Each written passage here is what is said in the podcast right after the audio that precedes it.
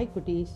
நான் உங்கள் அம்மா அம்மா பேசுகிறேன் இன்றைக்கி பழமொழி ஆழம் தெரியாமல் காலை விடாது. ஒருத்தரை முன்ன பின்ன தெரியாமல் அவருக்காக எந்த செயலையும் நம்ம இறங்கக்கூடாது.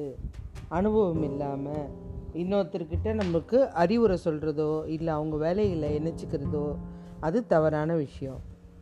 கதைக்கு போகலாம் ஒரு கிராமத்தில் ராமசாமின்னு ஒருத்தன் வாழ்ந்துட்டு வரான்.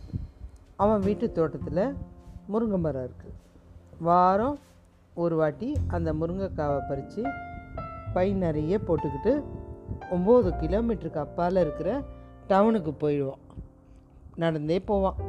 போயிட்டு எப்பவும் கொடுக்குற ஒரு மளிகை கடையில் கொடுத்துட்டு வந்துடுவான் அதுக்கு பதிலாக அந்த கடையில் அரிசி பருப்பு சர்க்கரை இதெல்லாம் வாங்கிட்டு வருவான். வீட்டுக்கு தேவையானதெல்லாம். இந்த ராமசாமி எடுத்துகிட்டு போகிற முருங்கா அந்த பகுதியில் இருக்க மக்களுக்கெல்லாம் ரொம்ப பிடிக்கும்.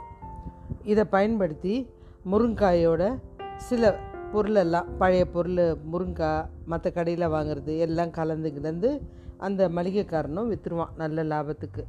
பல வருஷமாக ராமசாமி முருங்காய் எடுத்துகிட்டு வர்றதுனால கடைக்காரன் அதை இடம் கூட போட்டு பார்க்கறதில்ல.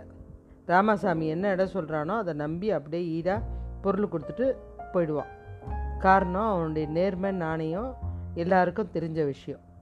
ஒரு நாள் ராமசாமி பத்து கிலோ முருங்காயை கொடுத்துட்டு அதுக்கு பொருள் வாங்கிட்டு போகிறான் கொஞ்ச நேரத்தில் பத்து கிலோ முருங்கைக்காய் வேணும்னு ஒரு சமையல்காரன் வந்து கேட்குறான் அவரும் அந்த பத்து கிலோ முருங்காவை கொடுங்க அப்படின்னு எடை போட்டு பார்த்தா ஒம்பது கிலோ இருக்குது அன்னைக்கு இரவு முழுக்கம் அந்த மளிகைக்காரனுக்கு தூக்கமே வரல.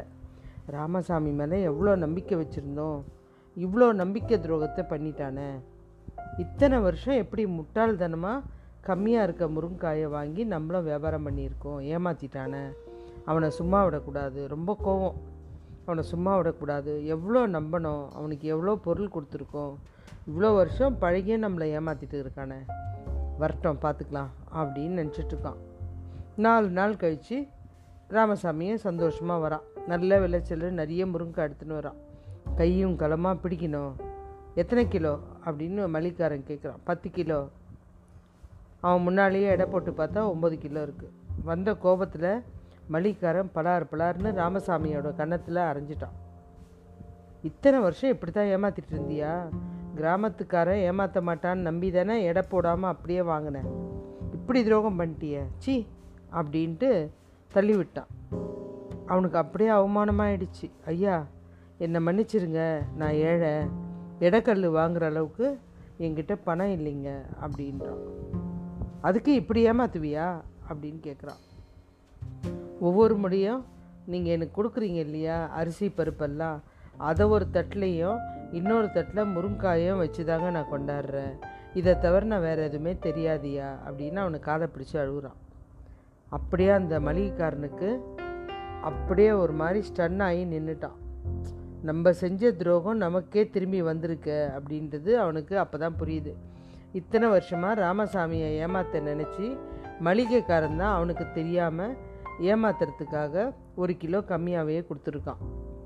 இது ஏமாத்துறது உலக நேதி தான் நம்ம எதை தர்றோமோ அதுதான் நமக்கு திருப்பி வரும். நல்லதை தந்தால் நல்லது வரும். கெட்டதை கொடுத்தா கெட்டது வரும். வர்ற காலங்களில் வேணுமானாலும் லேட் ஆகலாம். நல்லதோ கெட்டதோ நமக்கு கிடைக்கிறதுக்கு லேட் ஆகலாம். ஆனால் நிச்சயம் வரும். அதனால் நல்லதை மட்டுமே செய்யுங்க. நல்லதை தருவோம். நல்லதை மட்டுமே விதைப்போம். ஓகே குட்டீஸ். பாய்